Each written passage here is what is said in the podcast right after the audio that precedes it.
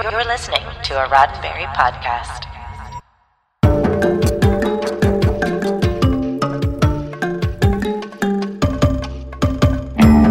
Continuing our streak with double header episodes, it is 7 p.m. on the Pacific side and it is 10 p.m. on the Eastern side. And that must mean it's time for a double long, double wide, double exciting, double tasty mission log live. I'm Norman Lao.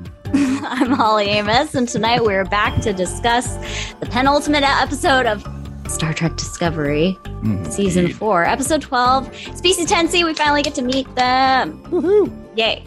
Um, but there's more. We're Hmm. also going to be covering Penance, Yes. episode two of Picard, because the trial never ends. The trial never ends. That's right. The, just like last week, we are in this uh, incredible situation where we're reviewing two Star Trek episodes somewhat simultaneously because they were released at the same, well, not the same time, but on the same day. On the same day.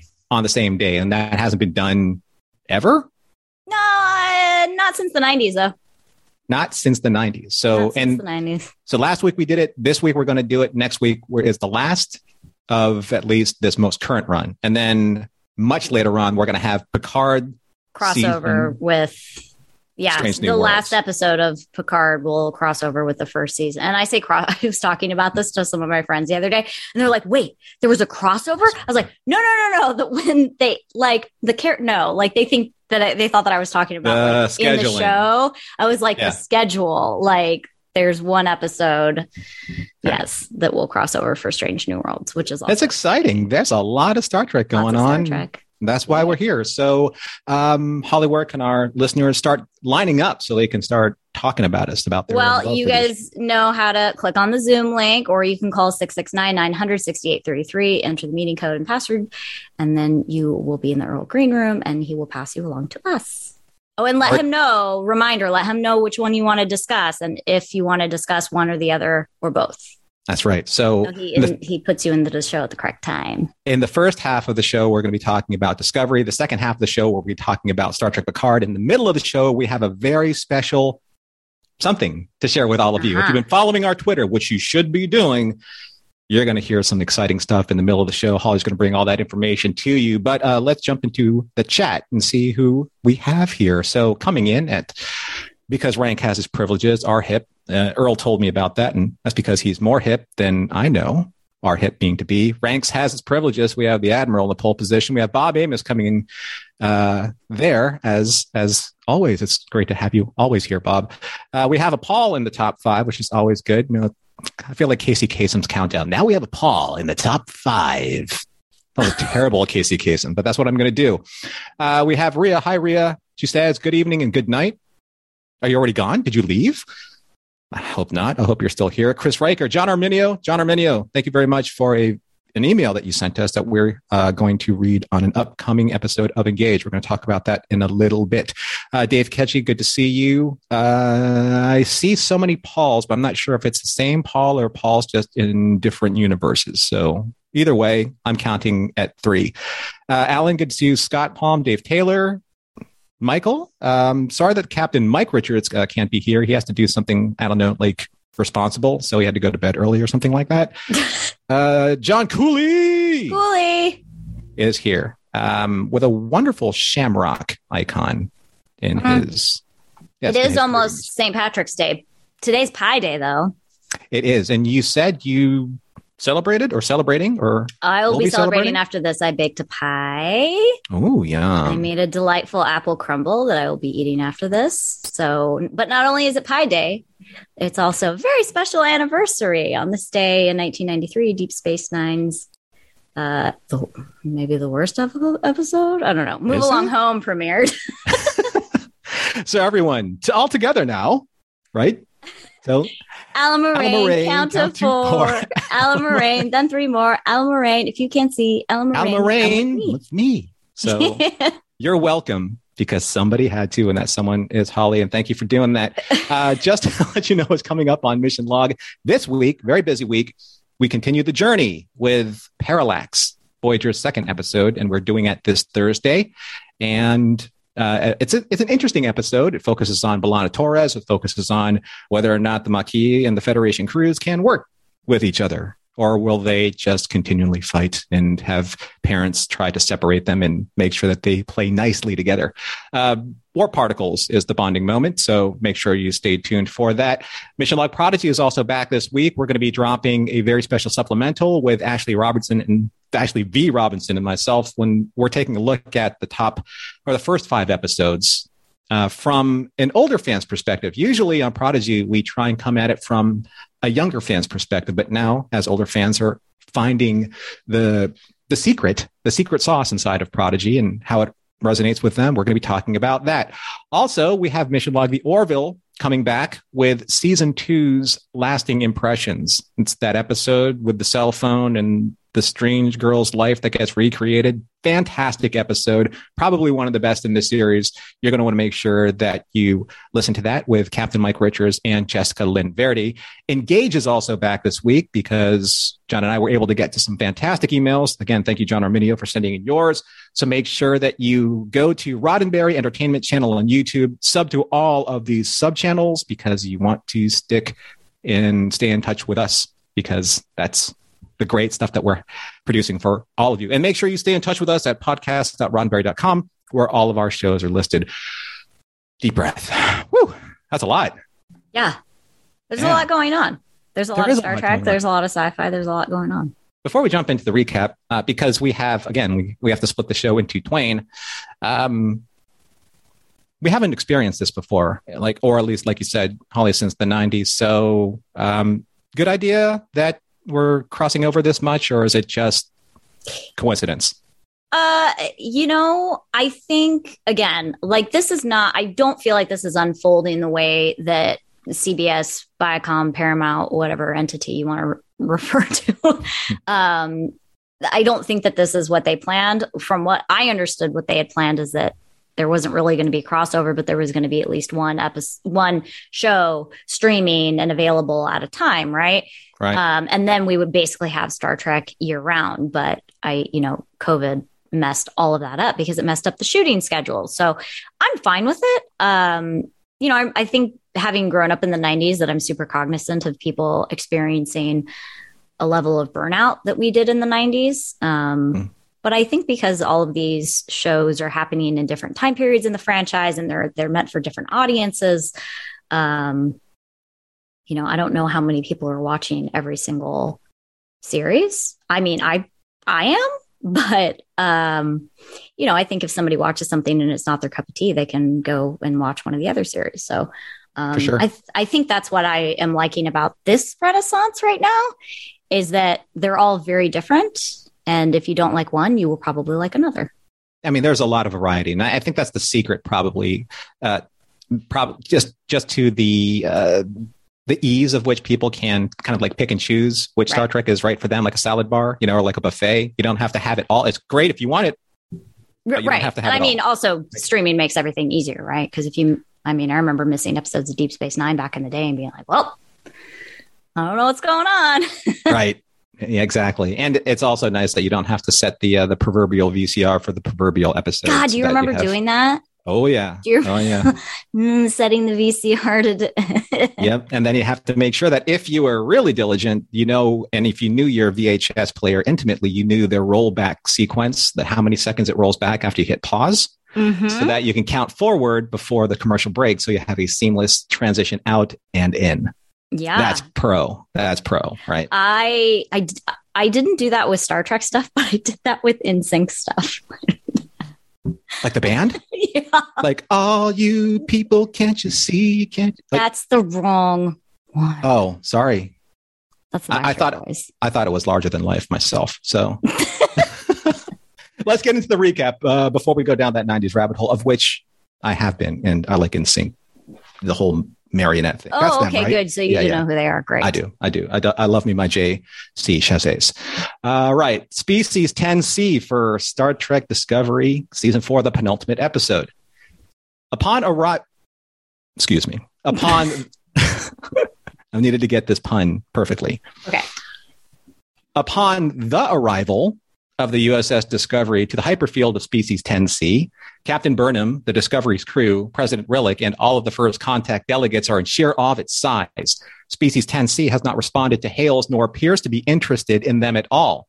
However, the clock is ticking as the DMA's effects will soon begin impacting Earth and Ni'Var, and communications must be established immediately, starting with using the chemical compound form of quote unquote, we come in peace via the dots using said compound to knock on the front door, which works in an unexpected way as species 10C opens said door of sorts through their hyperfield and ushers them inside. Meanwhile, on Booker's ship, both he and Tarka are updated by their informant on the inside, General Ndoye, who updates them to the situation. Discovery is now on the inside and is in talks of sorts with species 10C. Jet Reno, observing all of the going on goings on from her cell, needs to find a way to contact Discovery. If she only had some black licorice, well, because she's hungry too. As Species 10C continues to actively scan Discovery and her systems, Burnham, her crew, and the first contact delegates fervently math and science their way through a series of complex calculations and simulations to try and find a way to establish the most rudimentary hello. Zora is experiencing her own nagging problem, one which she needs Dr. Culber to help diagnose. Back on Book's ship, Reno, who finally got her licorice, is working on a way to communicate both with Discovery and with Book, who she believes is not 100% on board with Tarka's plan, Tarka's real plan, which, through her silent observations, knows will end in disaster for everyone. She reminds Book that their respective grief has blinded both his and Tarka's perspective as it once did hers after she lost her wife. As Tarka is preparing to escape the hyperfield, Burnham and her expert team of linguists finally break through the language barrier by discovering a relationship between species 10C's pheromone and the most recent lighting strobing patterns. And after receiving Discovery's most recent attempt at hello, Species 10C sends a shuttle as an invitation for Burnham and her handpicked team to further continue their talks.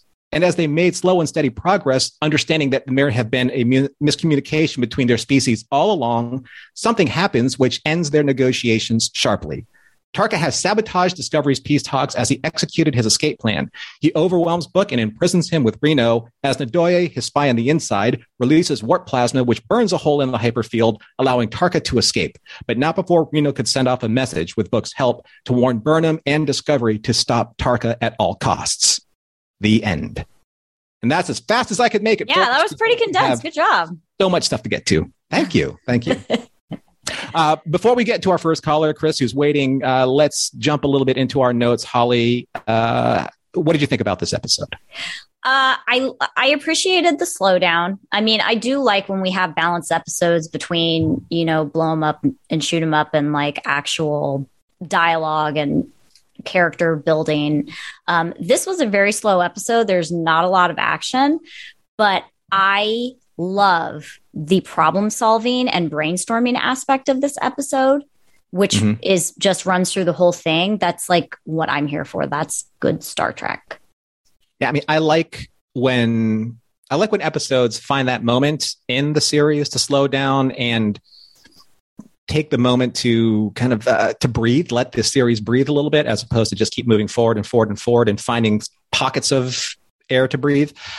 I just think that for me, this episode being the second to last, the penultimate episode, is the wrong place for. Do you think the this. slowdown should have been earlier in the season? Maybe two or three episodes before, mm-hmm. just to let all the characters have that moment, have their moments, which they did in this mm-hmm. episode, right. because it it seems that they're going to have to resolve a lot next week or this coming right, week, which is say. which is kind of an issue that we've had with Discovery before, right? Like everything has to get wrapped up in a neat bow, or at least we hope that they wrap everything up, and then sometimes we find that like we're like, well, what happened to this and what happened to that and what about the cat? What's the cat doing? like no, uh, you know, so. it's yeah, I, I guess this all hinges on whether or not we believe that they're going to conclude this story in one episode, as opposed to conclude some of the threads and allow the, I guess, the greater storyline to continue into season five.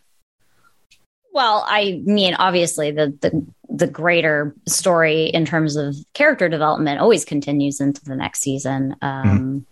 We'll see if we get ended on a cliffhanger. I mean, that was that was the thing that they did back in the day, right? Is instead of it being serialized, they would have a two part episode, but the last episode of the season would leave us on a cliffhanger for the entire summer. Like, remember both both best, best of both worlds? Like, that right. was people were like pulling over Sir Patrick and they were like, You ruined our summer because we don't know what happened to you.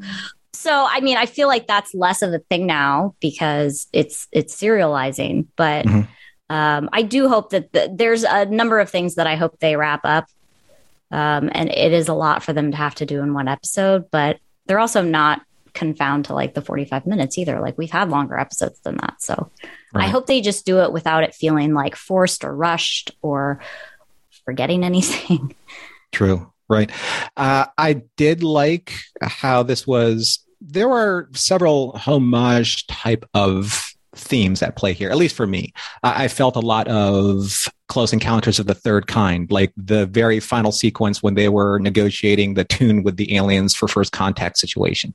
Right. I felt a lot of, as I made the pun earlier, the very first sentence, I felt a lot of uh, the the 2016 Amy Adams movie, The Arrival, uh, how they used a lot of science and math and trial and error to get to a point of contact with the aliens that were, you know, uh, appearing all over Earth. So there are things like that, and there, of course, there was this great kind of flavor to the motion picture where you felt very, it was very V'ger esque, right. Uh, you know, the hyper barrier. So well, and, a little bit of the abyss. It's hardcore sci-fi, right? Like yeah. this is this is the hardcore sci-fi that like our parents and grandparents grew up with, mm-hmm. where it's like heavy conversation, um, not so much like well, partially because they didn't have the special effects back in the day, right? To just like blow stuff up all the time, right? But these these types of conversations and big ideas are what sci-fi, true sci-fi, started off as exploration, like a longer narrative, you know, mm-hmm. introspection, like more of the, the human adventure as on the inside as opposed to, or internally as opposed to externally. Right. Right. Yeah. Which is kind of like Star Trek's bread and butter, which is maybe why it resonates a little more strongly with some fans of, of the overall fandom than say others. Right. I mean, I appreciate it. Yeah, I did too. And let's see, um, unless you have any other points, let's see how. Let's see what Chris thinks yeah, see what Chris thinks. Did Chris appreciate it? So, hey, Chris, welcome back to the show. Good to where see you. Where are you today? Where where where are you? Uh, this is BoJack Horseman's house. oh, sure. Yeah. Netflix show BoJack Horseman. Those are some uh, stilts. Right? Yeah. Very, yeah. Very Malibu. Um, no, but I, I really like this. Um, the whole arrival sort of problem solving, like Holly said. My favorite bit was actually the the first sequence that Book and Reno have, where we get kind of the sort of like lore and backstory on both of them, going to what you guys are saying about sort of the slowdown. That yeah, like as much as I love that scene, I would have loved that to have happened a little earlier, especially for Book, that you get more sort of him going against Tarka. Like he comes around because we knew he was going to come around and realize that Tarka was no good. Um, but it would have been nice to have him sort of wrestle with that a bit more before we have to rush to the finish line. But no, that scene with Tig and David Ajala is just wonderful. Yeah, yeah. Uh, I agree with with you on that. I, I wish that that book had more of a chance to to wrestle you know with these greater moral questions. You know is he doing the right thing? Is he acting out of so much pain and anger and guilt which we have you know have heard burnham allude to before which is why she's been defending him this entire time as he's been making these bad choices. I, I just think that if you took this episode and again gave it a little bit more runway towards the end I think that some of these greater character building moments would have had more time to pay off. Give give the wick more time to burn, if you will. Yeah. Do I like sneaky Jet more than I like sarcastic Jet? Well, I think they're like two sides of the same coin. is is she, she's always kind of snarky and whatever, and this is just sort of her applying it in a different way. I, I did like that licorice was not just a joke, but actually was like the crux of their like plot device. I was like, oh, you mm-hmm. actually yes. And listen, licorice. black licorice is superior. No, you're wrong. Absolutely wrong. No shot. That's some contention. I don't. I I'm just gonna sit back and not have a black licorice while I watch people argue about black licorice because I love my, black licorice. So does my, my dad. Thing. My dad will vote yes for black licorice in the chat as well. If I had to eat licorice, it would be black licorice. I do not like red Twizzler e stuff. It's basically why don't you just give me plastic chew on. I uh, that's that's the way I feel about it. You know, um, we have a great deal of callers coming in because it is a two-parter. So, Chris, as much as I'd love to have you here for longer, if you have one more thing that you'd like to say before we have to let you go, Yeah, uh, I I am hopeful that they stick the landing. I think they want to have their cake and eat it too, and that they're going to have like the gunfight with Tarka, and then go back to the like arrival stuff and the sort of like compassion heavy sci-fi. Whether or not that'll land, I don't know. That's my prediction. Is we're going to kind of like split it between the two sides of like shoot 'em up and what we saw this week, and maybe that'll work. Maybe that won't. I don't know. We'll see next week. Yeah, I mean that's really going to be a very interesting evening, won't it? So, for you know, this week as Discovery rolls out the final episode. Uh, I hope for the best. I'm with you, Chris. I hope for the best. I, think that for for Star Trek's case, uh, for the fandom in general, I think that if they stick the landing, I think that uh, it it shows to the audience at large that uh, Discovery can have both its action side and its introspective side. And I think that if they balance that equation out just a little bit more, maybe in season five, then I think that we've come to a much better place than say where Star Trek Discovery originally started from, which was probably not in in the best interest of all fans, but uh, that's just me speaking out loud. Uh, I, I think that with something like this, with this episode, it, it just felt like very solidly ground in classic science fiction. So, all righty then. So, thanks for calling, Chris. And we have the Vice Admiral on board. Vice Admiral, I haven't seen you in a while. Good to see you, sir. Unmute. There we go. Good yeah. to see. Yeah, I got it. I got it. Holly, Norman, good to see you both. Hi. Yes, Norman, you and I haven't talked in a while, so hey, it's good to see you, my friend. Yeah, how have you and been? you as well, Holly. I've been good. How about you? Good. You've- Busy, You've, you know. you've had some hair growth, I see. A little bit, you know, it's uh, it's what happens when they, you know, put me in a box, you know, water me very sparsely, but you know, allow the nitrates to, you know, to take over. Of course. Things like that, you know, and it's, this is just the hair. Um, so yeah, yeah, this is. I don't like. Sometimes I don't know what to do with this thing. I'm like, is this my is this my thing now? Is this my shtick? You know, do I tie it back? Do I do I cut it off? I don't know. It. I don't know, but that's neither here nor there. You the Jedi ponytail, maybe. You know. maybe I'll do the braid thing, you know, with like a couple of beads, you know, a la Obi Wan style. Since Obi Wan's coming back, I mean, uh, I Does got to be Obi Wan someone's have Padawan. beads?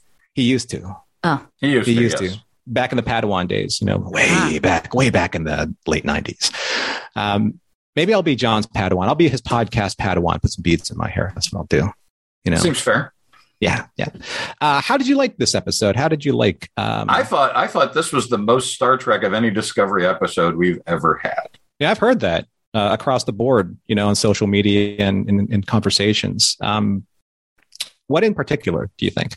I think the fact that we went through an entire problem solving process and even involve the bridge crew in that, even if they don't get a boardroom or a conference room to do it in, um, they have to do it on the flight deck, but whatever, or the, I the mean, they're deck. flying by the seat of their pants. I loved when she called them in. I mean, Oh, yeah. because in terms of problem solving, like having more brains on it and more perspectives and more, you know, experience. I mean, who would have thought of of the musical sort of not really connection, but she compared it to music, right? No, Uh, exactly. That's the Mhm. point. The, the, in the past of Trek, we've always needed the rest of the crew to bring some perspective to some of the situations, and that hasn't really happened in Discovery up until recently. Right, one pair of eyeballs only sees one way. Yeah, and I I appreciate that the not the answer, but what what kind of gave them a breakthrough came from other members of the crew, and it wasn't just Michael solving the problem. Yeah, just like last episode, where it was Det- it was Detmer who solved the the problem of protecting them from the effects of the hydrocarbons. Mhm.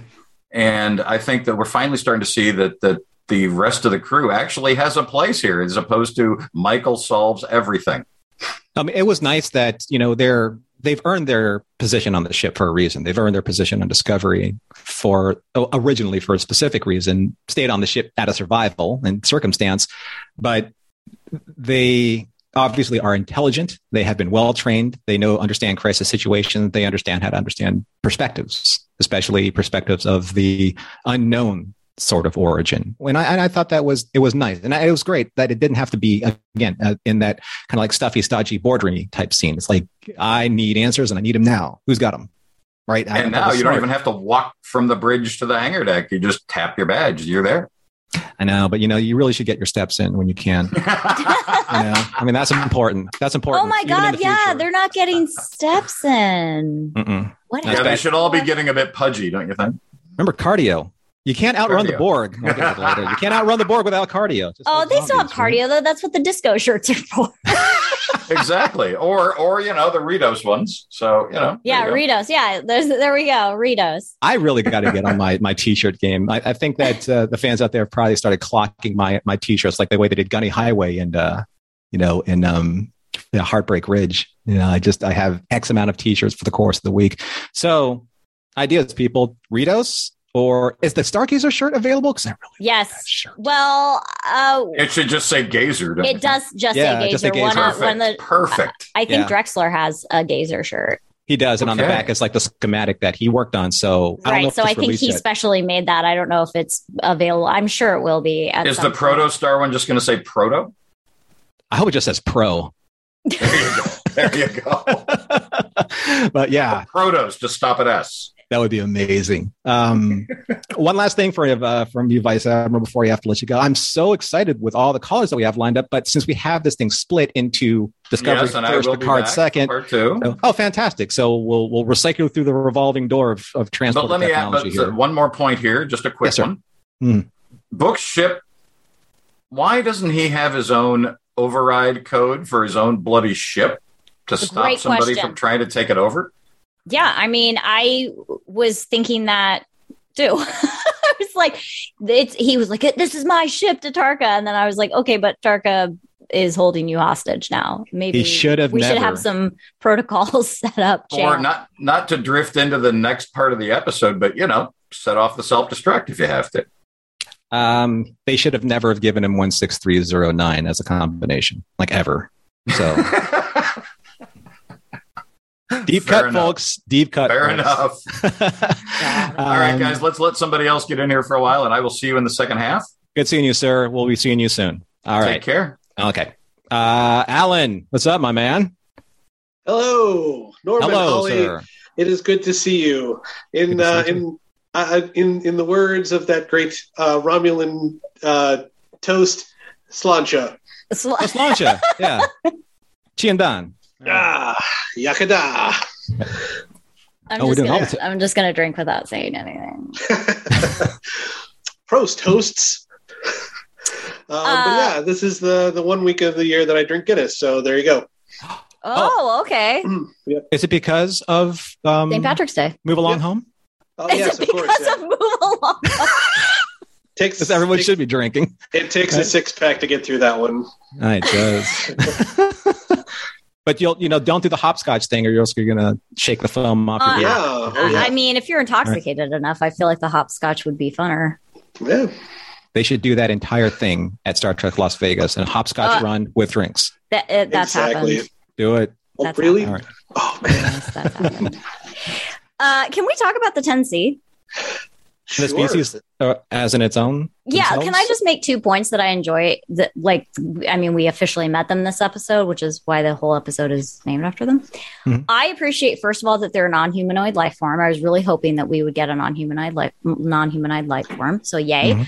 Also, uh, Norman, you weren't here last week, but John and I we were talking about the the pheromones and the emotions and like how they are essentially communicate via that sort of in a roundabout way. I mean, we didn't have as much information last week as we do from this week's episode.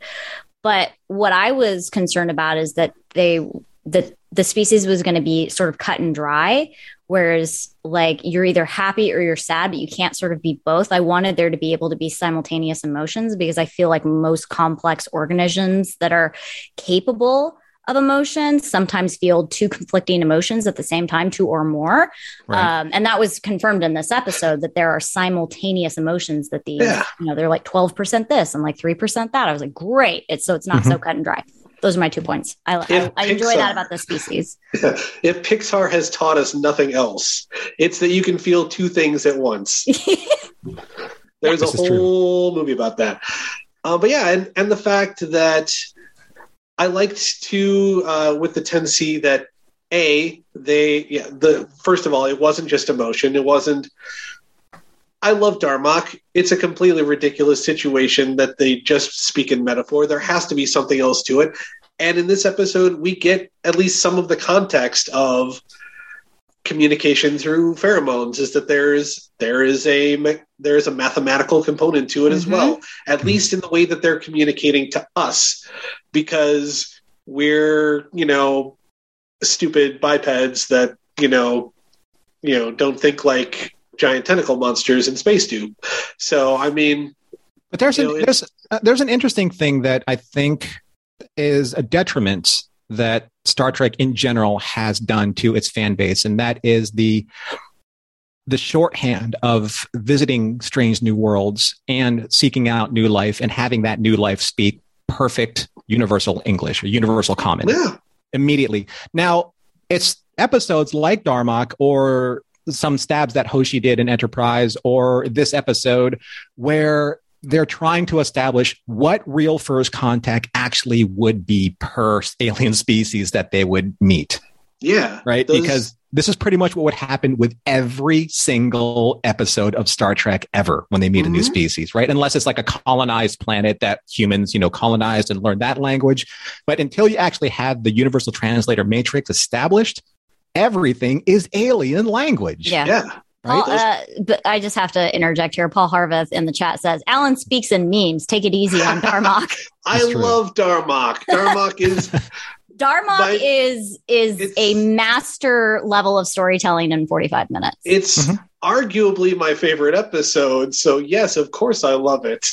but they're Um, like, but they're yeah. like, they, it's uh, it emulates a movie, say like Enemy Mine, you know, with uh, Lou Gossett Jr. and and um, Dennis Quaid, where you're Yeah. you're dealing with these two alien life forms that can't speak to each other, so they have to do so in a way that is, you know, stereotypically classic science fiction type tropes, which is fine, you know. But you can't do that. You can't do that in the exposition of a 47 to 48 minute episode where you have to get a point across because Mhm. nothing would ever happen yeah, which is why it's nice to see it actually in Star Trek doing the Star Trek thing where they're doing something like with V'ger, not understanding that what this alien species is doing isn't necessarily evil or violence, right? Uh, that obviously is a uh, you know it's a side effect of the paranoia of. Uh, and, and this is something I wanted to talk about uh, about uh, say the two different reactions we're having on the ship. You're having kind of like the peaceful negotiation and interpretation on one side, and then you have like the the paranoia and fear and threat with Tarka and Book per se on the other side. Uh, those are always kind of like the two gut reactions that humanity has to something that is the unknown, right? So it's nice to have like the Federation on one side being the explorers and being the interpreters for peace or trying to, and then but you always have that darker side of humanity, which is always how's this going to best serve us or how do I get out of this situation? that you guys? sabotages us. Yeah, exactly. Yeah. The paranoia always sabotages the people that are sort of calm and seeking out peaceful negotiation or talks. Right. Always- Everything was going so well, you guys. Everything Yeah. was going so well. Now everyone on the the same superego. page, right? Everyone on the same page. Um, Yeah. Alan, we have like a, about a minute here for you, Oh, and then sure. we got to get on to Sherry. Well, I would like to say that in an episode that I loved, I'm glad that it took a while. You know, I, I've seen some people online say, "Oh, this stretched a lot." You know, blah blah blah. Oh, this they could have done 10C in one episode. BS. No, I'm glad- I was upset No. that they did Tarka's background story in one episode. I want the This 10C true. to be several episodes. yeah. Mhm. But yeah, in an, in an episode that I loved, there was one, uh, one, one, one poor downside.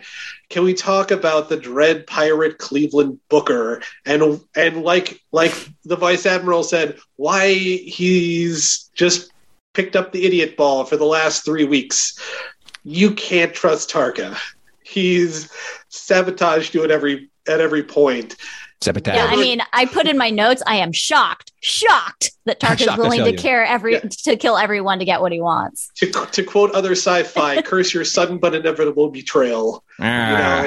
you know but yeah yeah and, and the fact to the point where you get locked out of your own ship man come on Okay, so I'm gonna I'm I'm gonna defend Book in one particular Ah, way, and I'm not saying that you're not wrong. I'm just saying that Tarka is that he's that guy that knows how to change the locks as soon as he walks in the door. Okay, but I know? mean, yeah. Book but know ran that, that know that ship- he's that guy Book ran that ship for a year Mhm. with Michael, though. Like, But she he- didn't set up any protocols. I don't know. I, I'm just saying that he's that guy that he knows how to stick the gum in the keyhole so that he can come back to an unhinged lock Okay, later on. but the black licorice is better. So, True enough. No, I, He I stuck- get that. Yeah. He stuck the banana in the pipe, tailpipe. Yep. Hey, no. oh, a steamed banana. A steamed banana. banana. Yep. All right, you get your steamed banana point plus one for uh, for this round. You're going to be around for the next round. I believe so. Yeah. If there's enough time, I'll cycle on through. We'll see how it goes. All right, hit Polly. Please hit the revolving door and uh, let our parting guests know what they get. They get Sherry. yeah, right they get Sherry. Sorry, I was straightening my Borg cube. I'm wearing a get Borg cube poncho, you guys. We're gonna Oh, get. I can't cool. believe it. This is like so. It's like so. It's like Fast and Furious. I actually really do feel like kind of like a radio DJ. Like getting in celebrities as Sherry is to us, a celebrity. I thought you were going to do the Casey Kasem voice again. no, I'm not sure if that flew over well, like a Led Zeppelin. I'll have to practice. All right. I'm sorry, Sherry. I'm taking your time. I'm stealing your time from you. Thoughts, Sherry? Yeah. Ah, so first of all, it just bothered me. Like, why didn't Paul ask Zora where Reno was? He claimed he was looking for her all day. You have a computer that can tell you where people are. Yeah, I mean that was uh, that that that comment was sort of a throwaway right toward the end of the episode where they discover like you know she's, she's not there. Oh, I've been looking for her all day. That's why didn't you Use Why didn't- computer, why didn't you say just something? like just like You- Culber did. He was getting his steps in. I'm telling you, they're step conscious. Some of these people, you know, they got to be. No, I, I get it. It's sometimes um, writers just forget that. I'm I'm glad that they at least addressed it because I was a little worried they were just going to be like, oh, no one noticed Reno was gone, and I'm like, you better notice Reno was gone. She's awesome. I liked her liquor. I liked her MacGyvering the communicator. I thought that was good. yeah, Right. the licorice reminded me of uh, Lower Decks episode where they were stranded on that planet and the replicator would only make black licorice. Yep. There's- Um, Oh, there's the Oh. there's the theme. There's the theme. There's black licorice and the Oh. bananas too, the hot bananas and the steamed bananas. Oh, these are that's. Hmm. It's got some and I can't what they did remember if Sharp. you did that podcast, Norma, or if that was John, but I remember Ashley was definitely not on board with me liking black licorice. But Holly You know and what? They don't- on the black licorice. black train. licorice. Listen, listen. if you want like good black licorice, New Zealand makes some really good Mm. black licorice. Okay, Ooh, that's, okay. that's oh, what I will. I. I have a. Have you ever a- had licorice tea, Holly? I have. Mm-hmm. Yeah, it's one of my favorite teas. Listen, I get re- I get really obsessed with certain flavors. Like I'm obsessed with dill right now, black licorice. Oh, Bill's great. I a love fan. Mm. Yeah, I get I I just want everything in that flavor. I'm you know I'm not All I know is- all you guys. if whoever was hosting that show, if they were wildly handsome and funny, I will take credit for both. So it may have been John, but I'll take credit for him. You know. Takechi's like this is not the first time that we've discussed. I just licorice. remember No. whoever it was didn't like black licorice either. So it's a very It might have been me. decisive I remember it flavor. was Ashley and someone who also did not like black licorice. I'm not a fan of red. Red's not. Yeah, that I, I can do black licorice. Red, mm, not so much. No. Um, That's interesting that you're like you could take it or leave it on black licorice because I feel like everybody I've ever met has been either they love it or they hate it, and there was no in between, and you're a little bit of the in between. well, it's kind of like um, in, in some of my culture's food, there's like star anise is used a lot, and that has a lot of black Yes. licorice as tendency to it. So Mhm. being Filipino, um, so is Jon Jon Briones. Yes, I just had to say it because I'll get to that in a bit. Just 'cause, you know. We will get to him. Yeah. Um, but this is Sherry's time. So the episode, what else did you like? and um, I like. So, are either of you kind of worried that they're sort of setting it up to kill everybody on book ship? I, I Oh, kind of feel God. like that's how they're writing it. I, kind of mean, maybe at least think Grudge is on the Discovery then. But Reno's uh, on book ship. Oh no! Yeah, I, I think I'm like they had better not kill Reno. um, Oh. Because I'm concerned because like their whole the the whole setting the Kobayashi Maru whole thing up and the the Right. president telling uh uh Michael that basically she can't save everyone. And I feel like this is supposed to be the lesson and I'm a, very concerned about especially book also finally talking about what it, where his name came from because that was always like a, a thing. He's like oh to Michael he'd be like oh I'll tell you later or whatever. And like did they Reno finally get- told us Oh, So what if why did gets- Reno get the story? And what if Reno gets? What if Reno makes it out and she becomes the next book? yeah, that'd be cool. All right. as long as he Um, makes it out, I'm fine. well, I think Reno and the cat. Reno and Grudge. Your well, theory is lighting chat Gru- up. Chat's like Grudge is on the "No, Discovery. no." Grudge is Oh, right, right. Grudge is on Discovery, which is where I thought she was. I thought that he carried her over Right, there. right, right. when That's they true. split up. on Discovery. um and she was she was in a scene where they were screaming which i you know what about this screaming scene because i wrote this down too Speaking of screaming, there's a lot of no's going on uh, in chat right now. That's uh, they don't. They're saying it's a little dark. Like in their case. Yeah. Well, I don't want it to happen. I'm worried that it is going to happen. Although it- how narratively it's been set up. that would make for a great I'm wrong. cliffhanger. That's a cliffhanger in itself. Like what happens to did they all ship. die is that No. a cliffhanger No, it's like they something explodes, but we don't know what happens for another four months. Just like Riker saying fire, Oh, that would be you know, worse. and then right, yeah in best That'd of both worlds god remember the music behind that fire dun dun dun. music. Mhm. Uh, so the scene that has grudge in it, she gets upset because the two of them are screaming as a form of releasing frustration or feeling like they're out of control or whatever it was. Mhm. It works. Uh, it does. So in my grief over Grant passing away, like I remember talking to a couple of my friends and being like, you know what? I, they were like, what can we do for you? How can we help? I was like, you know what I want to do? I want to go somewhere. I want to go into an empty field where no one's around so they don't think that I'm being murdered or something. And I just want to scream. And I actually Googled the best places to scream in Los Angeles There's because um, it is it is a good like release of emotion and frustration. And for the, for them it was uh they were talking about how they feel like they lack control. Yeah. so. And then- screaming is literally like losing all control but in this case in a controlled environment. So it's it's an exercise in in being able to kind of harness that and channel it. Right. Um after losing my dad my therapist told me to go to an ocean and yell like at the vastness of the horizon Oh. because there's nothing for there's nothing to return. It just right. goes and it goes out there and you just kind of release cathartically release all of this energy for whatever reason whatever you need to do it for. Um, and it doesn't judge you in return right? Oh. So it's an interesting concept of being able to do that where because usually energy is you know as you give it you receive it at the same time. That's that's the theory. Um, but yeah with with i like the the whole thing with book and and Saru because Saru is like the last person you would think right to to engage in an exercise like that. He is always so by the book. Poised. Yeah he's poised and controlled and yeah i yeah. That's why i think that it was impactful is because it, it is his character that's like hey so tarka taught me this thing and it's yelling.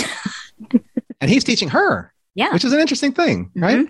And I mean, keep in mind that she's not half Vulcan. She was raised partially Vulcan, I guess is what you could say. So right I'm sure that that would absolutely not be accepted as no a way to exercise those emotions. exactly So yeah, it was, would- a, it was a great scene.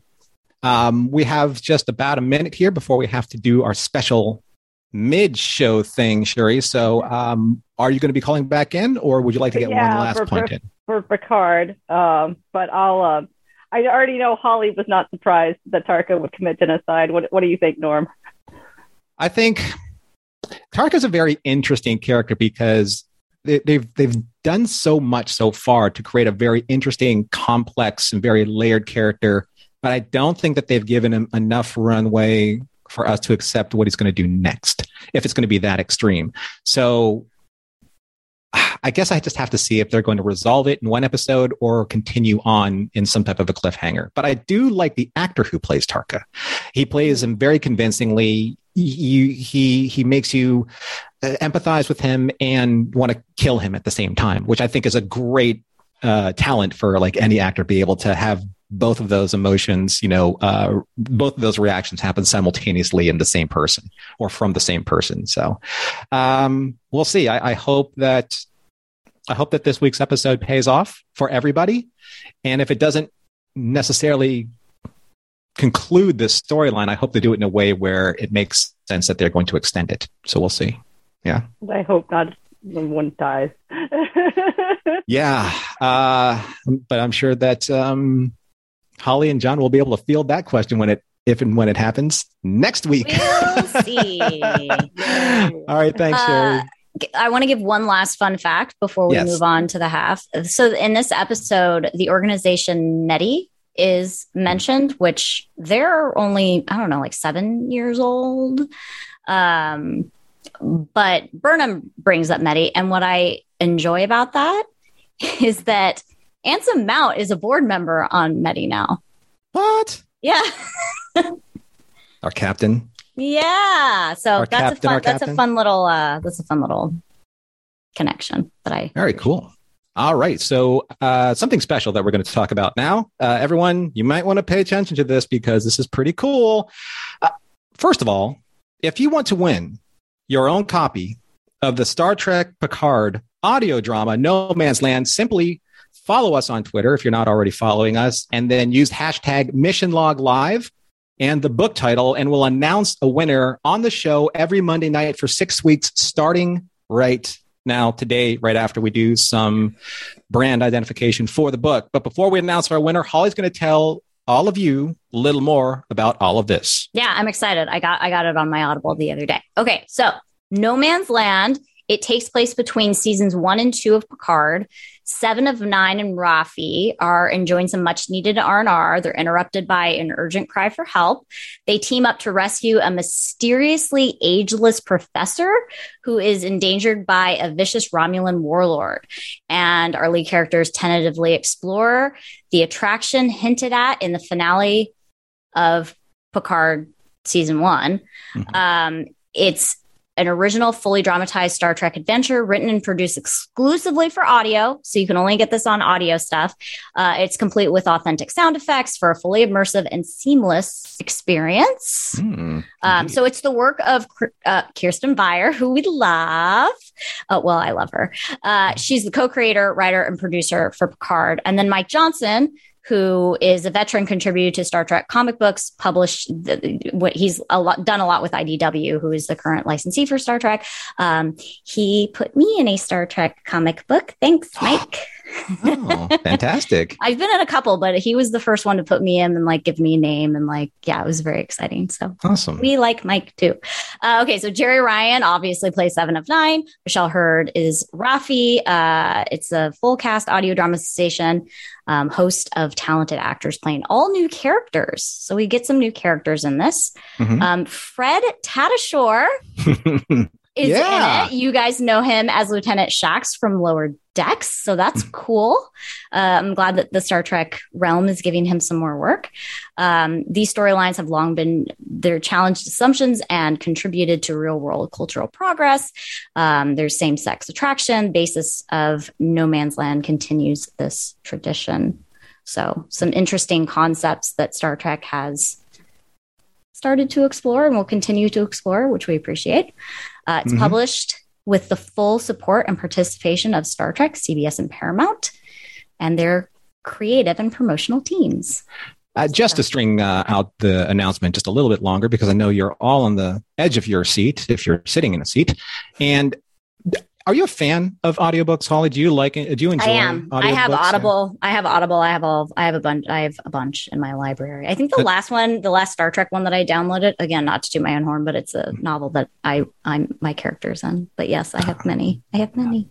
Well, see, the interesting thing about some audiobooks is some do kind of like the full Monty, where you have the actors. Well, sometimes you don't even get the actors, you know, the acting talent, you know, official acting talent to read their own characters is very, very, Right. very particular. Uh, Yeah. it's a very special thing. So getting uh, Jeri Ryan and Michelle Hurd to do their characters is fantastic.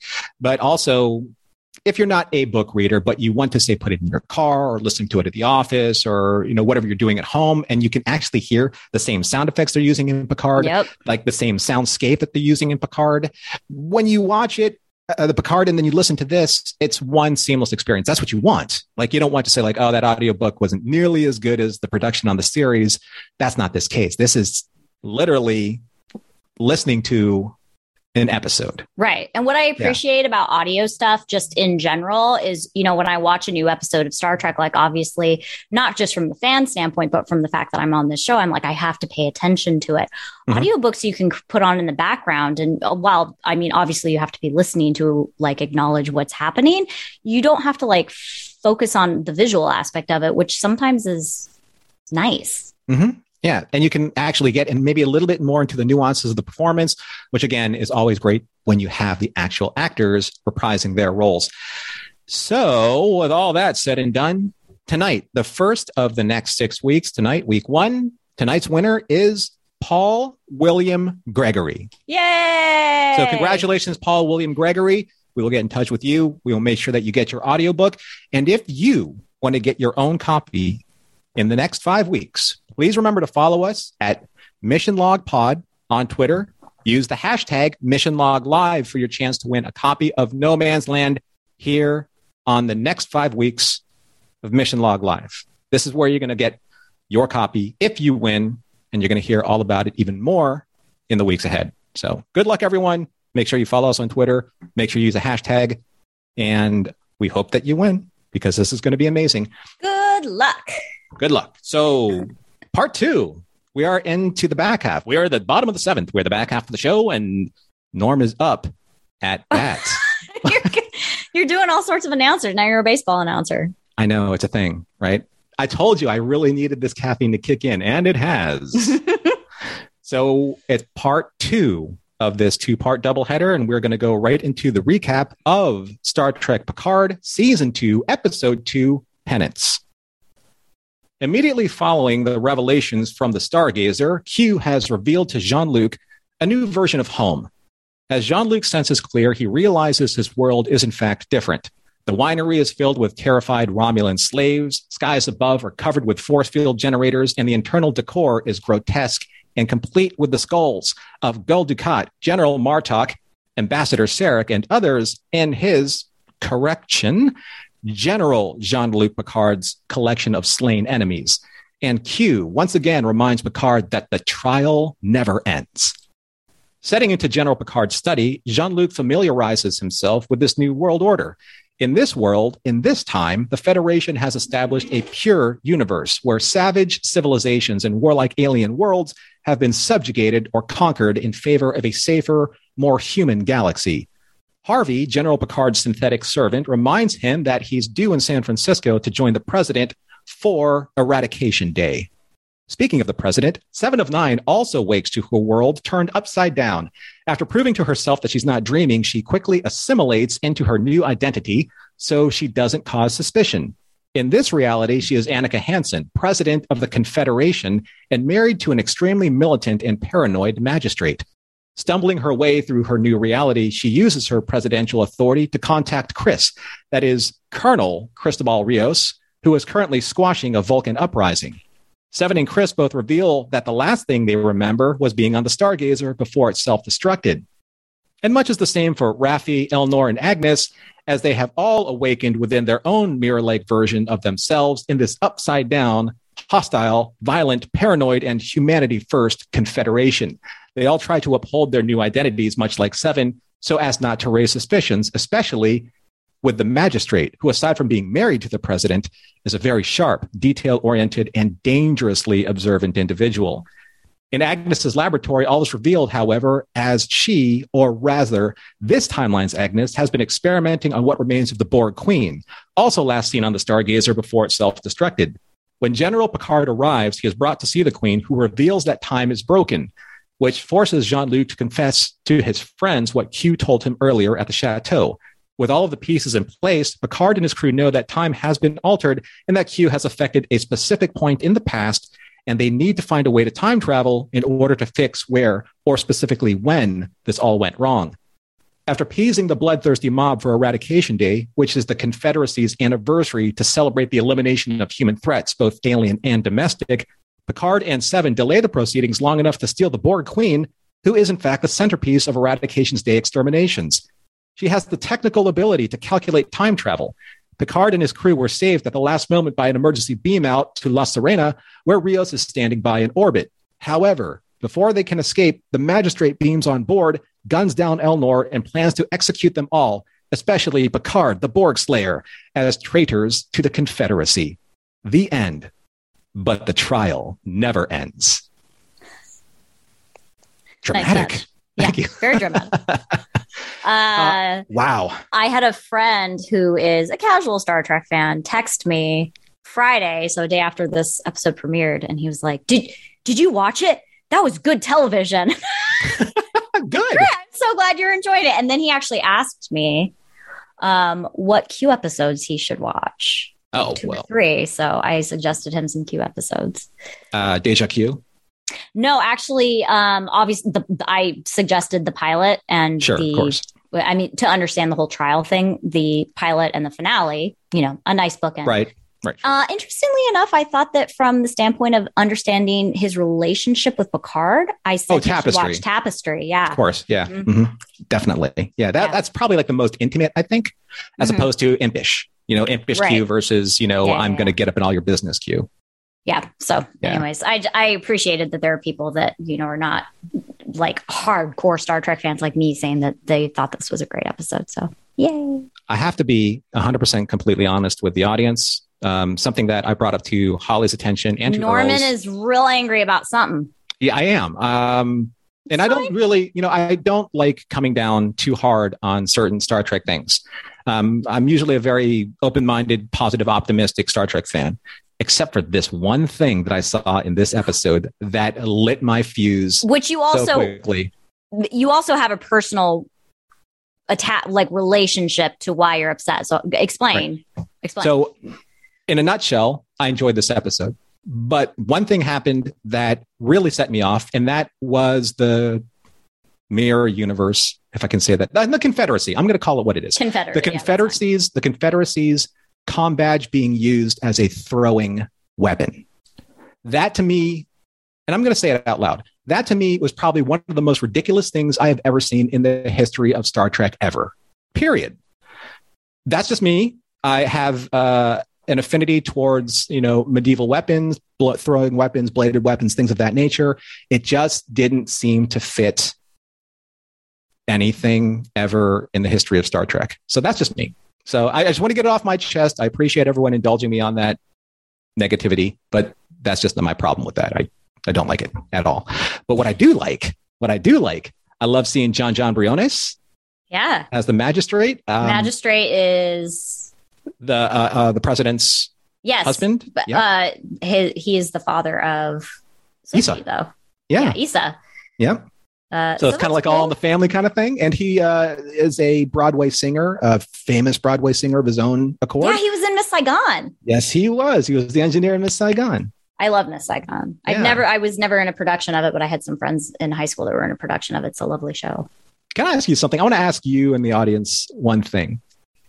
Why is it in when you have kind of like these mirror universe esque tropes, and it's not just in Star Trek, but it happens in science fiction all the time. Why is it that when you're on the side of good, when you're like in the normal universe, like you're in the Navy, i.e., like Admiral Picard, you know, the the naval kind of nomenclature, and when you go evil, you go army, like general or colonel. Why is it? Why is that? Like, can't you have an evil admiral? Can't you have an evil, evil, you know, captain, commodore? I never noticed that. yeah, That's interesting. Right? Well, I- I mean, I feel like the, you know, the Navy nomenclature is something that Gene was like right. Set on doing. I don't know why they, that's a good point. Isn't that strange? And it doesn't happen just in Star Trek. It happens like in science fiction and, and weird kind of like altered Right. realities. Just if you Well, want to I make mean, someone I- more evil, you turn them more land based military as opposed to sea based military. I, I don't know.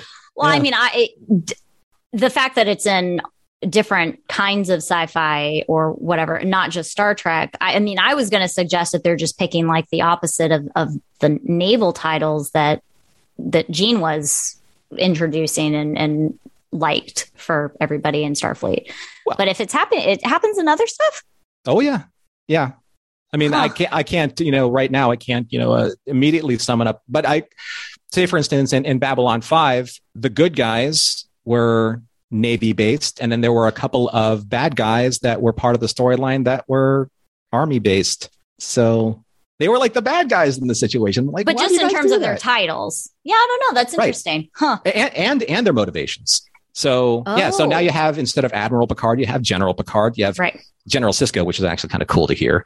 Um, oh God, there was a lot of mentions of character. Well, Sisko gets mentioned in dialogue, but And uh, yeah, and there were a lot of Deep Space Nine references. I mean, you had Dukat, you had Martok, you had Sisko. oh my God, right. you guys, let's let's get into this because there's so many deep. So Let's do it. Do. Sisko is mentioned in dialog Mhm. The computer that what do I call her? President Hansen, Annika? I don't know. Seven is, you know, going back and forth between.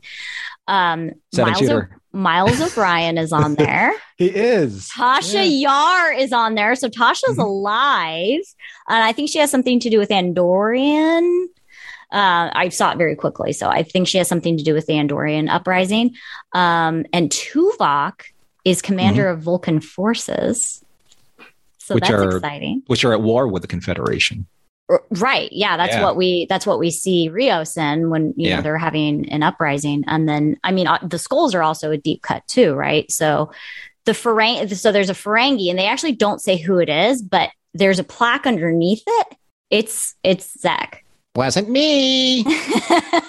and the fact that like we find out that they have bones in their ears, I don't know why I thought that was wild. So a lot of people That's what makes the umlauts oh my god, feel better. so many voices tonight. I know it's the caffeine. Sorry. Uh, a lot of people thought that the Borg skull is Hugh, which the eyepiece matches, Mm. but the the thing underneath it, the little plaque, says that it's uh, his designation is one of two, and Hugh is third of five. So I don't think that it's Hugh. But obviously, we get Gul Dukat is called out. Martok is called out. Sarek is called out. Sarek was executed by Picard in front of his wife and son, who we know is Amanda and probably Spock. Like it's not going to be Sybok, right? It's going to be Spock. The thing that I enjoyed about the thing I enjoyed about his skull, if no one noticed, is that Sarek's skull is slightly tinted green. oh, I didn't notice that. It's Okay. green That's awesome. It makes sense. because Yeah. their blood is green, and they even get called out as like green blooded, whatever. Yeah.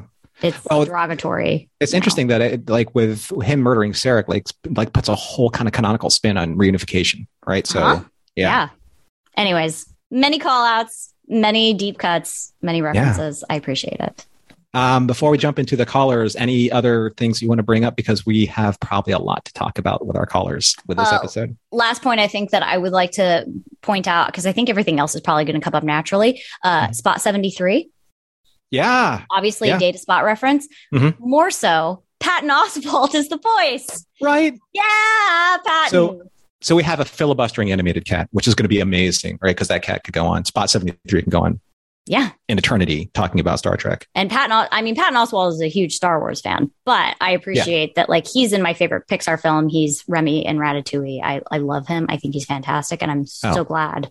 His geek cred is Yeah, he's got amazing geek cred. So, yay. Here's- one thing I want to throw out there uh, for chat uh, for Chris also is, and, and this is kind of like um, it's a hot button topic, but hey, we're here. Let's talk about some hot button topics. Is it is Picard really only about three elements anymore? Picard, the Borg, and Noonien Soong. I Right. mean, we, we do see a Zoom in this, and we Yeah. do have a Borg, and that's why I'm dressed up as a Borg cube. Do the whole poncho thing. I mean, give us the full effect, Holly. It's a, it's a. Look at that. It's a cube. Come on, people. That's I don't. You can't see it. let's get some applause here. Oh, now you're now you're cloaked. Now you're back. I didn't even change my background either. I got to change my background. Hold on, you guys. So I just we've seen, you know, we we have seen uh, in the snippets of the previews, we've seen Q interact with a version of a Soong, which is Brent Spiner. Right. We know Brent Mhm. Spiner's in. These are no spoilers, but the thing is, is that you have these elements now. Is it always going to have to be Picard and the Borg to make a Picard story interesting? Does it always have to have the Borg in it? I mean, I, I hope not. They're an interesting species, right? And they're a huge part of Picard's psyche experiences and uh, how he reacts to things. But It's just one of those questions. I'm like, you know, there's a lot of like other things I would like to see explored or maybe new things. So it's always like ever since first contact, well, not ever since best of both worlds, really, it's Yeah. always a return to the Borg in some type of way, shape, or form. And is it because it's just sexy marketing driving the ratings? Uh, you know, I don't know. I, I, well, I mean, obviously the Borg are familiar. People get, I mean, you see me getting excited over references, and you know, there's a fine line between me being like, oh, I'd like them to explore something new. I would. I also appreciate the references and the callbacks and stuff like that. So, Sure. um, you know, I, I'm, I'm, I would wonder how those conversations would go in the writers' room. Like, is anybody like, are we going to do the Borg again? Can we not? Yeah, it's one of those kind of um, let's put like all of ideas out and then put two things out here. Borg, well, one thing really. Borg, cross the line through it. No Borg. Go. But what I will say about the way that the Borg is being used so far is that I feel like that might not be the main focus because ultimately like what they're trying to do is go back to 2024 figure out what what Q did Mm-hmm. and they were told to find the watcher like who's the watcher probably not going to be a Borg could Well, be that's why I'm- Guinan could That's be why I'm not going like way down into it Yeah. right now. I'm just throwing that I- out there as food for thought. I would appreciate them using the Borg the way that they are now if that's not the central focus. And I don't think that it will be. Okay. I mean, I hope not, you know, where it's not hinging on, you know, or leaning too heavily on this is the reason why the Borg are here. We'll you know, see. to we'll see. So, I mean, there are what, 11, 12 episodes left, 11 Mhm. episodes left. right. So, a lot of storytelling uh, to happen. So, um, let's jump right into it with Chris. Uh, Chris, the revolving door has brought you back to us. That's right. Once Yeah. again, uh, well, first and foremost, I will most I will gladly join Holly in the Spot Seventy Three fan club. Um, if he doesn't come back later this season, I will be very disappointed in Alex Kurtzman because that's just too good to pass up. I love Patton Oswalt. I love the cat. Give me cat merch. Give it. Give it to me. The cat Um, merch. but Oh, you more know, it's gonna be a, it's gonna be a thing. It's gonna be like a Right. wall cling that can stick on like a window or something. Ooh, Right. yeah. That'd be, or just I want like an app, like a like fake Siri, and it just like has like twenty like Patton Oswalt lines that just like cycles through. And then at the dis- end of everything, he says meow. disaffected meow, meow. Look how Yeah, quick Holly is very with the background change. Look at that. Oh, yeah. Now I'm in Picard study. Exactly. Yeah, yeah. Uh, but my thing is, everyone seems to think, with somewhat good reason, that Q is the one doing these shenanigans. I would like to play devil's advocate here that maybe Q is not doing at least all of the shenanigans. Uh, when they first show up, and Picard's like, "What'd you do, my guy? What'd you do?" Q- And Q says, "The line I fixated on was, I am a suture in the wound." which to me says that Q is trying to fix something. That he maybe didn't create this bad timeline or didn't create all of it, and that he needs Picard's help to right whatever temporal thing has gone right. wrong. And the, Picard's question is, Are you unwell? And the look on Q's face when I think he's trying to like calculate what his response is going to be is was very telling that like there's obviously more to this than yeah, we're being very, very this is not just about- Q shenanigans. It, you know, in Jean-Luc's words, I'm I'm too old for your BS, and I was like, oh, I same. love that. I love Yeah. that they can cut loose with at least that much um, vulgarity, you know, for something like that. yeah, because I it, when he said that, I was like, mm, same. I hope this is not just Q being Trelane again, like just messing around for the sake of messing around because he's a child. Like, there's something else going on. If Q needs help from Picard, because you know Q's power is, as far as we know, infinite, then that has to be a power level that is as powerful as the Q or more than, right? Because Q, if he needs help, can't he can't overcome whatever outside entity is challenging his power. A Yeah. suture in a wound to Q is like Q snaps his fingers and then writes all time. He's done it before, right? So I mean, we've seen Q's power and the vastness of it until he's met up against other Q. I punched Yeah. my microphone. I'm Right. sorry. Because there was an Yeah, it's episode in um in Voyager where the Q and the Grey, you know, when he's battling other Q and he's hurt by the weaponry, simulated Mm-hmm. weaponry of what Janeway understands is the power of other Q that are in Civil War.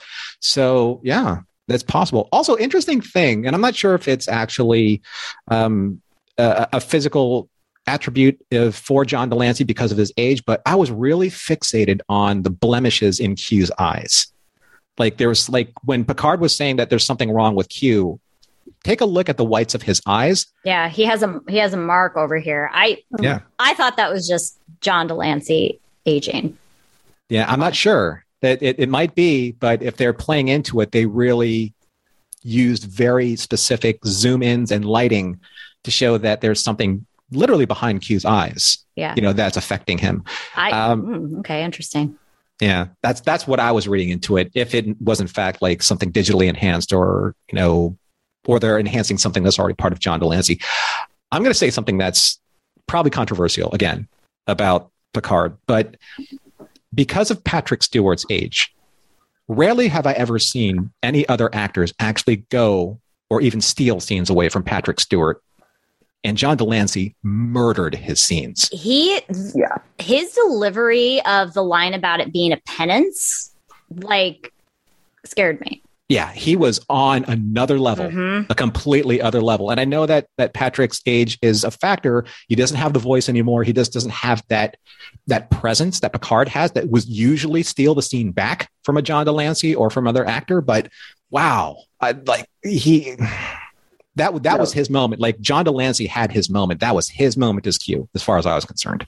Yeah, de Lancie is, is killing it. I mean, just everything about obviously quoting Shakespeare and Through Mirror Darkly and washing Oh, your hands. yeah, he so there's three episodes that he mentioned m- mentions So in it's Yesterday's Enterprise, it's Mirror Darkly, and what's the third one? through What the did I- looking glass. Yeah. Oh, which the are second all mirror part of the- episodes and- okay, Yeah. yeah. Right. So Yeah, it was, it was smart stuff. Um, one last thing for you, Chris, before we have to uh, let you go and get to uh, some other callers here. Yeah, uh, one fun little detail that I've noticed is that um, on the sort of back end production side, Q's snap now has this kind of like ominous thunk behind it, whereas in TNG it was like the kind of like. Oh yeah, it's a little bit more playful it's in like a door TNG. slamming. Yeah. Yeah. Yeah, here it's very, very again to the menacing, sort of ominous. Like every time he does it, it's like, oh man, that something just happened. He means business. Well, they they leave very little to chance when it comes to a lot of these details. So it's very well possible that when Picard said there's something wrong this time with Q, I have seen Q before. There's not. This isn't the same, you know, happy-go-lucky, you know, mischievous, impish, you know, devilish Q. I've seen him at his worst, and I've seen him at his most playful, and this is neither of them, right? So it'll be interesting to see, and I, I hope you know we get to see more of John de Lancie because this is a this is the turn for Q that I have not yet seen. And I think that's really refreshing to see that he's taken a character that has had a handful of episodes and great amount of success, you know, in the in the in the fandom of Star Trek. But rarely do you see these characters elevate after a certain point in time. Seeing Guinan last week, I mean, it was great to see Whoopi, but Guinan really hasn't changed. You know, like even when we saw her in Generations to now, she really hasn't changed as Guinan. She's very even keel. She's very, she's the same note, and it's a great note. But that's why Q, Picard seeks her out too. By the way, because of her consistency, right? right? But this Q was like, I want to see more. I want to see where he's going to go with this. So I'm, so I'm excited. I'm excited. Um, thanks, Chris. Appreciate uh, you calling in again. All right, yeah, have a good one. Stay safe. All right, man. You too. Did he call in again, or is it we just chilling in the Earl Green room? He's in the he's in the, uh, the Earl Green rotating rotating doorway. yeah, um, and so is the Vice Admiral, who's uh, who's up on deck, back at I it, am. back at it for the back half of the episode. So, what's happening? Hello again, both of you. How are you again? Have you had a great half hour? so far, so good. The caffeine is working. So uh, I blame everything on it. You know. As do I. Yeah. So let's continue what you were just talking about, Norman and Holly, mainly Norman. Um, there was a, you know, we know that it looks like there's something going on with Q. Yeah. There's been there were enough shots that made it clear that we should be focusing on his distress or non-normalness. I will Mhm. be so impressed if that is like on purpose because I genuinely was just like, oh, John de Lancie just has, you know, a mark No. in his eye. But let me ask: the episode's name was Penance. Penance. Mm-hmm. And Q went to a lot of trouble to say that somehow the penance is Picard's, but how is that possible? Yeah, I thought that too. I was like, does he not know what a penance is? Because it's self imposed. Maybe he did something in the past that he is bringing Picard in to help with. And the penance is really his, and maybe that's what's going on. Maybe something caused him to either lose his place, lose his power, have some other crippling effect that he really desperately needs the only person he can count on in all the bloody galaxy to help him. I'm surprised that when he when he saw Picard, he didn't say something along the lines of, "It's not really you in there, is it?" You know, or it's not really you, because this is the first time. If correct me if I'm wrong, but this is the first time that Q has seen synthetic Picard. This is not You're correct, but he Yeah. did reference it in the beginning Yeah. of this, and when they were doing the skull thing, and he said, Yeah, he said that- Gul was the reason." Yes, Gul Dukat is the reason you're in that synthetic body now. Yeah, Admiral Picard is Yes, okay, but it- no, but in in this timeline, right, Picard is also a synthetic, right, and it's because of because of what Gul Dukat did. yes, which we don't know what it is. It just got mentioned passing when he was talking about his. Yeah, I thought that was a little Cool. clunky myself. it Yeah. was. Well, it was, but it but it lets us keep the synthetic body with just a, a you know a lamppost kind of. Oh look, Sure. you're in a synthetic body. Okay, I can buy that. I mean, it is it, it's expo- exposition for the sake of moving the, the story forward. But yeah, um, uh, yeah, this Q, you know, it's uh, maybe he always sees himself kind of joined at the hip with Picard. It's like if I'm in trouble, you're in trouble. You know, if I'm going to get myself out of it, you're going to get me out of it. maybe because they have such a, a shared, checkered, interesting past Why together. is he so right? fixated on Picard? I always wonder in the time period because again, you mentioned that we we only see Q in a handful of episodes, right? Mhm. And he was basically thrown in as a time lengthening character for the pilot, which got bumped from an hour to an hour and a half. And that was a whole thing in what 1986, 1987. Um, what's Q doing in between everything when he's not messing with? Is he, does he have the same fixation uh, on someone else? Like in between, like is he causing this amount of chaos in somebody else's life at all? Well, I wanted to have children with Janeway. Right. So, I mean, Right. at one point in time, uh, you know, that's the, that's the, the thing is when you have these kind of like these non-linear temporal beings that are omnipresent, omnipotent, uh, omni everything, omni plot armor, you know, you can write anything that you want because they are your trap door.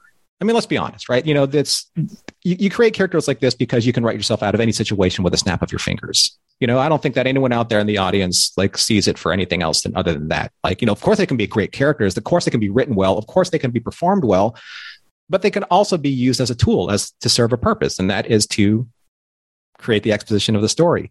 But in this case, though, I mean, at least at least the writers are are giving Q something new, something different, you know, and definitely darker. I mean, this is a dark Q. I mean, we've seen de Lancie at dark before. We've seen him threatening before, but we haven't seen him kind of unhinged, right? That's kind of terrifying, right? Seeing an unhinged Q. Or desperate. Desperate. Yeah, that's a really good way of putting it. Yeah, desperate Mhm. Q, you know, which is forcing him to do things he probably has never wanted to or thought of doing before, like, say, maybe beg for Picard's help. Maybe he's trying to maneuver Picard instead of asking him for help because Q's too big to ask for I help. don't. I don't think he knows how to ask for help, but he knows how to right. find Picard, and he knows mm-hmm. how to make him do things by changing his world into something he absolutely abhors. So he's creating a scenario so that Picard chases another scenario to right whatever wrong that happened because Q can't just say like I messed something up. Can you help me? That's Ooh. what I, I think. That's probably it. Yeah. Oh, so uh, the idea that Q has too much pride to just be like, "Oh, I messed up," Right. is also interesting. Maybe It's- he can't even do that. Maybe the rest of the continuum, if he were to admit it, would do something to him that he can't allow. I mean, we we did see him punished at one point, exactly, and he knows Mm-hmm. that he didn't like that, right? right? When his powers were stripped from him, right? Yeah, that's the episode Yeah. where he just just like naked. Getting all naked, right? yeah. So it's um I mean there's a lot of obviously there's a lot of story to get to, but I think my bigger concern what do you feel like the writers at this stage, though the writers that are handling Picard finally are trying to maybe overcorrect that next generation never had a mirror universe episode. Eh, I mean, potentially because, I mean, but more than TNG, I would have liked to see Voyager in the Mirror Universe, which we have now in the comic books. But you know, yesterday's Enterprise was about as close as we got, and then Year of Hell is as close as we got. And Voyager, Year of Hell should have been an entire season. Well, that was Right. the plan. It was supposed to be an entire season, right? It should Right. have So. They should have stuck to that. Um, But for all intents and purposes, I mean, Yeah, you're I mean, really it- like one logo away from the Terran Empire. Right. But I mean, I also feel like, in terms of when they're deciding to do this, if the reason why they're like, oh, we've never done, you know, like a mirror type, and it not like the mirror universe is a very particular universe that we talk about, right? Like, I don't think this is the mirror universe. It's not Terran Empire. Like, that's No, not, not where we all. are. No, But I'm not saying I'm not saying that they that they're making one. I'm saying that they we're just have- in an alternate reality, which is not something that they fleshed out in TNG. Yeah, you're why does the saying, alternate- you're saying you think that they've gone out and on a, uh, way too far to say, yeah, we should have had a mirror episode in TNG. We didn't, so here's our apology. kind of yeah right But because ti- timing wise, like we just did this in Discovery. And we all talked about how, like, can we be done in the mirror universe? Can we just get on with it? well that's what I'm saying though. It's not necessarily like the gold plated mirror universe that we saw with you know um, Michelle Yeoh and you know Right. Captain Georgiou or Empress Georgiou, but it's a different one. So I mean, I buy you know kind of like the the, the super fascist you know all black clad you know Delta throwing Ah. regime that this is far more as a mirror universe episode than the mirror universe episode that they put in Star Trek Discovery. I mean, that's But that's it's also it's also the alternate universe we need for today's real world. Right. doubt. Because No this doubt. is absolutely, like, Yeah. not even a question about it. This is a statement. Which, Oh, Sure. I mean, most of Star Trek is a political statement. It is. So- No, it's definitely a statement piece for sure. Yeah. It's just like I said, it's um the one thing that was missing from the TNG equation that makes it formulaic from a series standpoint is one thing, and that was the mirror universe per se. Right. Right. You know. But it looks like we're only going to get one episode of this before we move into So, the oh, past to try to fix it. But 2024 could be, I mean, that's when the Bell riots happen. That's when Sisko travels back in time. Like, there's the, I mean, and that was, those, that episode was a statement too. Oh so yeah, that's very that's much not so. to say that the statements are going to end, right? Because if they're No, going to LA in 2024, like I expect there to at least be some reference to what we already know about Earth 2024. And we're going to have a particularly Soong apparently who's Earth first. Right. Yeah, that's my other big question. So you have Picard, and then you have the Borg, and now you have another character named Soong, which is also prevalent in much of Picard's storytelling. Right. Soong and we don't know Adam Soong. We don't know who who who he is. I mean, But I assume that he's Well, there's a statue of him. That's all we know. Right? Yeah, So- I assume that I mean obviously he's a Soong, but like is he grandson, son of new like who But it's kind of like how many Skywalkers can we relate the story to? Right? You know, you're going to have this Skywalker Right. or that Skywalker. Apparently. Like, exactly. Of course. Yes. You know what? You know what makes me sad though is that if Adam Soong is like a like a grandson or something of Noonien, like I mean, data had to exist, right? Because they still have synthetics that were basically made in after data, like they they could only make those synthetics because of data. So like data had to to have existed in in this timeline, right? Same with Picard's synthetic body. That shouldn't exist without Right, without uh, data. without- or beta or lore. because my first thought was like if Noonien had like a son and a grandson, then maybe he wouldn't have felt it necessary to build the sons that he had, right? Which would have been B4, Lore, and Data. Mhm. And I was like, if Data doesn't exist, then I don't like that. But the synthetics are there. The Golem is like Picard still has a Golem body, so like he had to have existed. But we Right. still don't know who Adam is, and I'm I like Brent Spiner. So I'm excited yeah. to figure I'm out, happy like, to see him. Yeah, no doubt. I have no problem. Kind of like I said, the casting, you know, seeing him, seeing like all of the nostalgic casting, it's great. I think it's working for me so far. It's just that, again, when you when you get when you when you have the opportunity to open the playing field to you know to more opportunities, they seem to always kind of gravitate towards very similar, uh, very similar like posts to lean on. You know, so is that necessarily being creative or is that being smart? Uh, I guess. I mean, I, I, I don't really have an answer for that because we're only two episodes Okay. in. I That's want to I'm see how just- much more A lot of this is just food for thought for out Yeah, there. Um, for the rest of the season. we have a very short amount of time. Yep, uh, and I should go, so you get one more Yeah. in. But I do want to Maybe say one thing before I go, Norman Holly. Yes, sir. Yes, Is Patton Oswalt not the best animated cat in the universe? I think so. Yeah, yeah. I want I one. think so. I Yep. want one. Let's talk to JVC and make it happen. You know, everyone out there, bombard him with Twitter and say like we want our spot 43, 7, 43. 73. All right, guys. oh, why didn't they make it spot 47? That That's what I'm saying, good like 47. Exactly. That would have been best. Yeah. Well, at some point, presumably there was a spot 47 because we're on 73. Anyways. This is true. True. All right. All right, guys. Hey, great talking to you, and have a great night. And I will talk to you again soon. Good seeing you again, sir. Take All right. care, both of you. All right. We have the lightning round with Alan and Sherry. Alan's up first. So uh, about a minute or two here Hey. before we uh, rotate that spinning door. Well, yeah, I, and unfortunately, I didn't. I, I don't have a, a whole heck of a lot to say about Picard uh, specifically. A lot of my comments were Discovery tonight, so I'm glad I got to spend more time there. But um, you guys were just talking about whether this qualifies as uh, next gen's answer to the mirror universe. Um, I, I don't necessarily have an opinion on that one way or the other, but I just want to commend the producers in one episode for making a dystopia that's a hell of a lot scarier and a hell of a lot more grounded and realistic feeling than what we've gotten in Discovery, and frankly, a lot of what we got in Deep Space Nine with the Mirror Universe.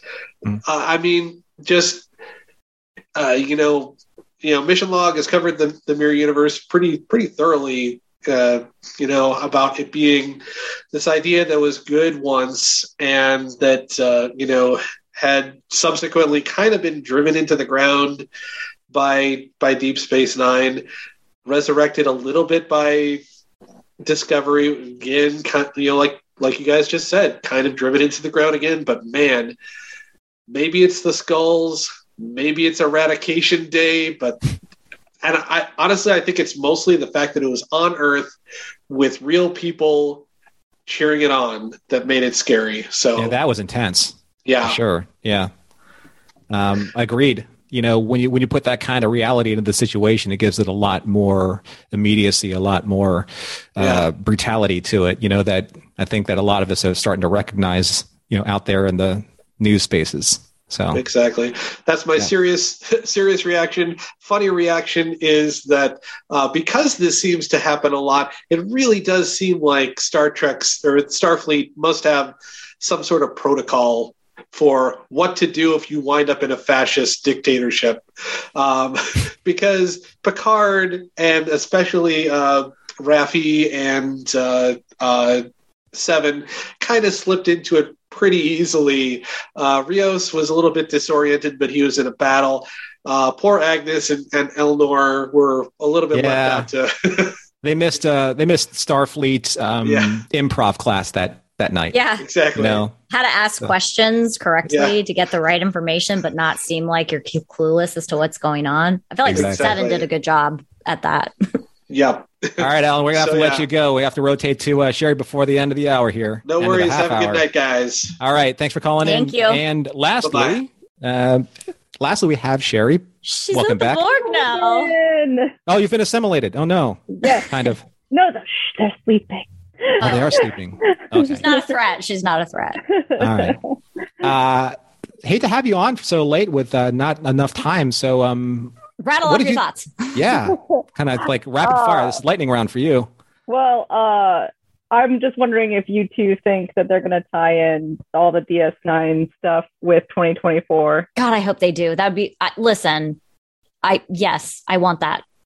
Oh, you're talking about with future tense and with um, yes, yeah, with the Bell riots. yes. I think that that's probably why that they made so much mention of like Deep Space Nine characters early, so that they can start seeding that idea with the fans. I mean, Like- it, only makes sense. Uh, like the like, what if the Watcher is Gabriel Bell? Like, why? Oh my god! Oh my god! Could you imagine if Avery Sisko comes back? The Traveler could be the Traveler, which is not related to the Bell riots. What if it's Wesley Crusher?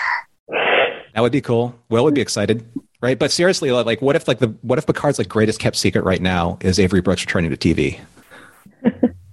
That'd be That cool. would- Yeah, They did mention General Sisko. Right? That Yes, would blow people's minds, or even maybe Sid. You know, because Sid was there. Ugh, ugh, don't get me started. Oh my god, because he was there too. If they bring back was. Bashir, I'm going to lose my mind. Right? I said that just for you, Holly. Just for you, because I know how much. I wonder if they're Uh, going to do like a trials and tribulations thing and just like like intersperse the old footage with the new footage. Oh yeah, I mean they could do that with I. They could do it back then. Even they can do it today. I mean- I, the only reason why I think that they will tie it in be, is because listen, I know I understand that they chose a, a year that's close to the year that we're in now, so that they could use Los Angeles as a backdrop and not have to really change anything. But like specifically 2024, I, was immediately like, oh, I hope that it has that And- those if it has nothing to do with that that it's at least mentioned and like maybe we'll like see it off in the background or something Mhm. Um, Michael in chat said, and the sanctuary district was referenced in the trailer. Oh, So okay. i'm excited let's shake do the it eight, shake the magic eight ball and see what happens. You know, all signs might point to yes. We don't know, and we have eleven episodes left to see if our dreams come true. Of seeing a lot of Deep Space Nine getting tied back into it. So uh, that's a great question, Sherry. I think that's a fantastic question and answer to end the show on. And I can't believe that. Again, I always say this because it's. I'm, I'm surprised we can fill an hour so quickly, but an hour and a half and two shows and a fantastic ad for a fantastic audiobook. Who'd have thunk? that's what we do here on Mission Log Live. So, Holly, uh, any last parting thoughts for the audience leading into this week's episode? That i don't have any last parting thoughts i think i've rattled off all of my disjointed thoughts in my notes I'm Can very I- excited. Can I ask I'm one ex- very quick question. yeah Yes. go What happened to the other 72 spots? Mhm. Yeah. Data files. They're in data files. yeah Yeah. They're they're on a USB stick somewhere. Maybe they're on a com badge, you know, thrown against the wall. Who knows? You know, I don't know. product development could release each one of them they could be limited edition and NFT.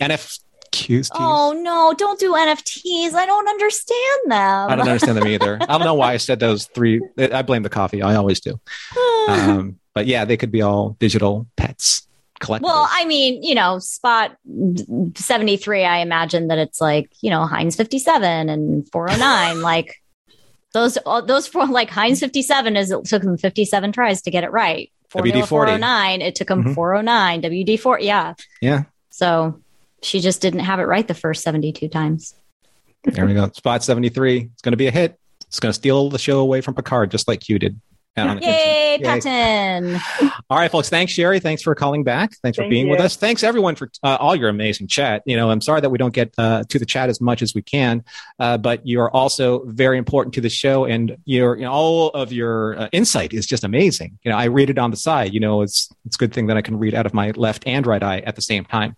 Uh, Mission Log Live is produced by Roddenberry Entertainment. Technical production on Mission Log and Mission Log Live is provided by the Earl Green Skull Room. That's the, we were supposed to rename your room. It's going to be the the trophy room, the Earl Green Intergalactic Skull Trophy Room. Be sure to visit podcast.roddenberry.com for the latest from Roddenberry podcasts. If you would like to support Mission Log directly, give us a look at patreon.com slash mission log. Thanks, Holly, for being here. Thank you for wearing that amazing Borg poncho and for all of your enthusiasm and your insights for the show. Thanks to everyone who has joined us live or join us later. Stay safe, stay healthy. We'll look forward to another double header with Disco and Picard on the live show with you next week.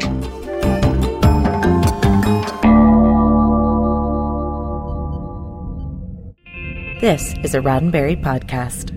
For more great podcasts, visit podcast.roddenberry.com.